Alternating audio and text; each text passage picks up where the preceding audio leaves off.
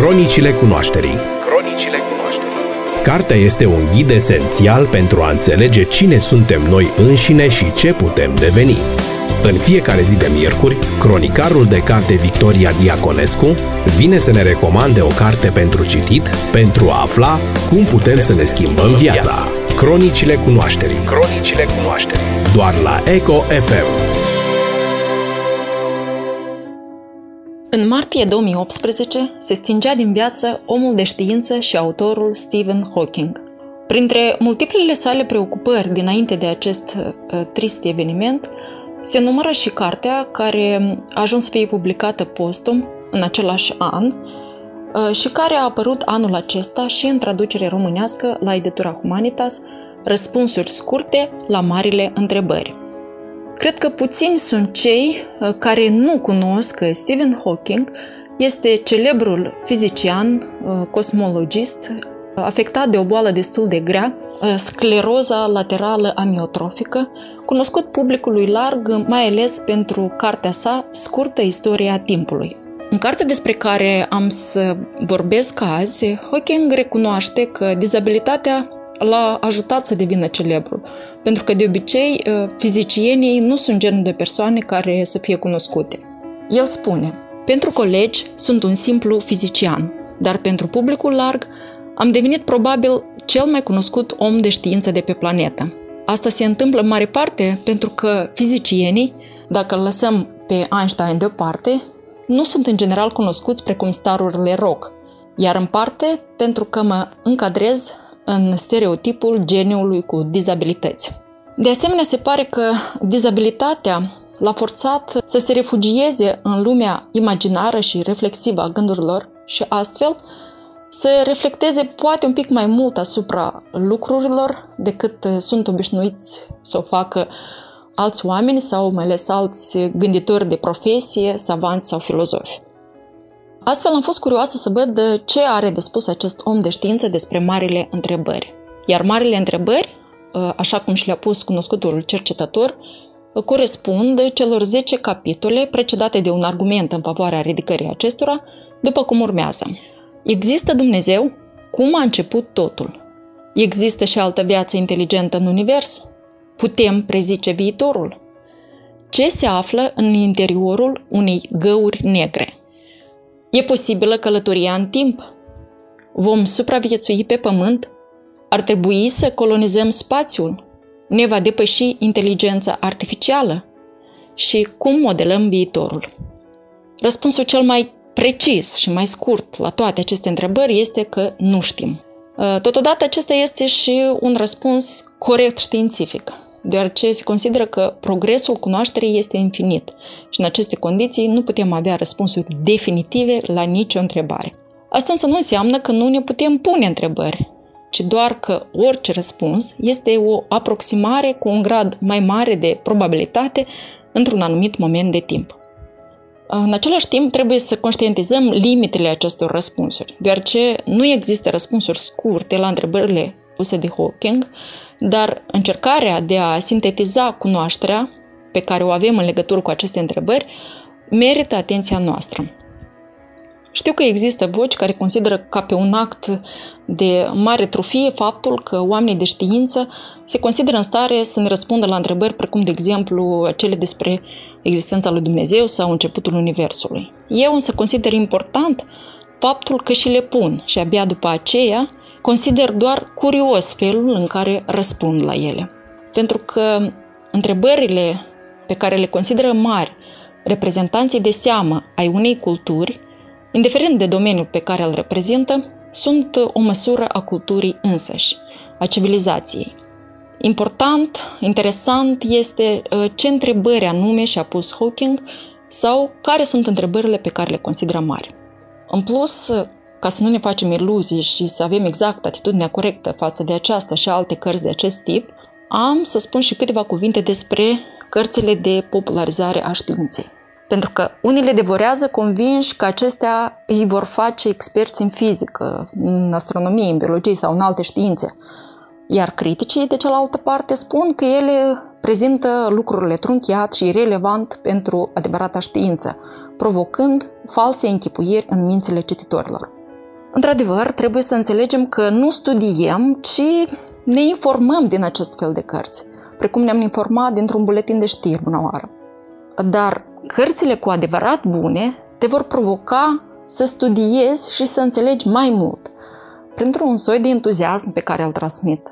Și rolul lor nu se rezumă la a demeni doar pe tineri în studiul științelor, ci și la alfabetizare științifică pentru o lume în a cărui viitor știința va ocupa un loc tot mai hotărător. În această cheie și poate chiar cu acest scop de a trezi sau a menține viu interesul pentru știință, este scrisă întreaga carte. Notele autobiografice strecurate printre teorii ar putea avea intenția să transmită fascinația autorului în fața științei, fascinație care ar alimenta-o și pe cea a cititorului.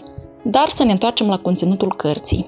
Astrofizica, bineînțeles, pentru că este domeniul de autorului, dar și mai puțin biologia sau informatica sunt științele din perspectiva cărora sunt analizate uh, diferitele răspunsuri posibile.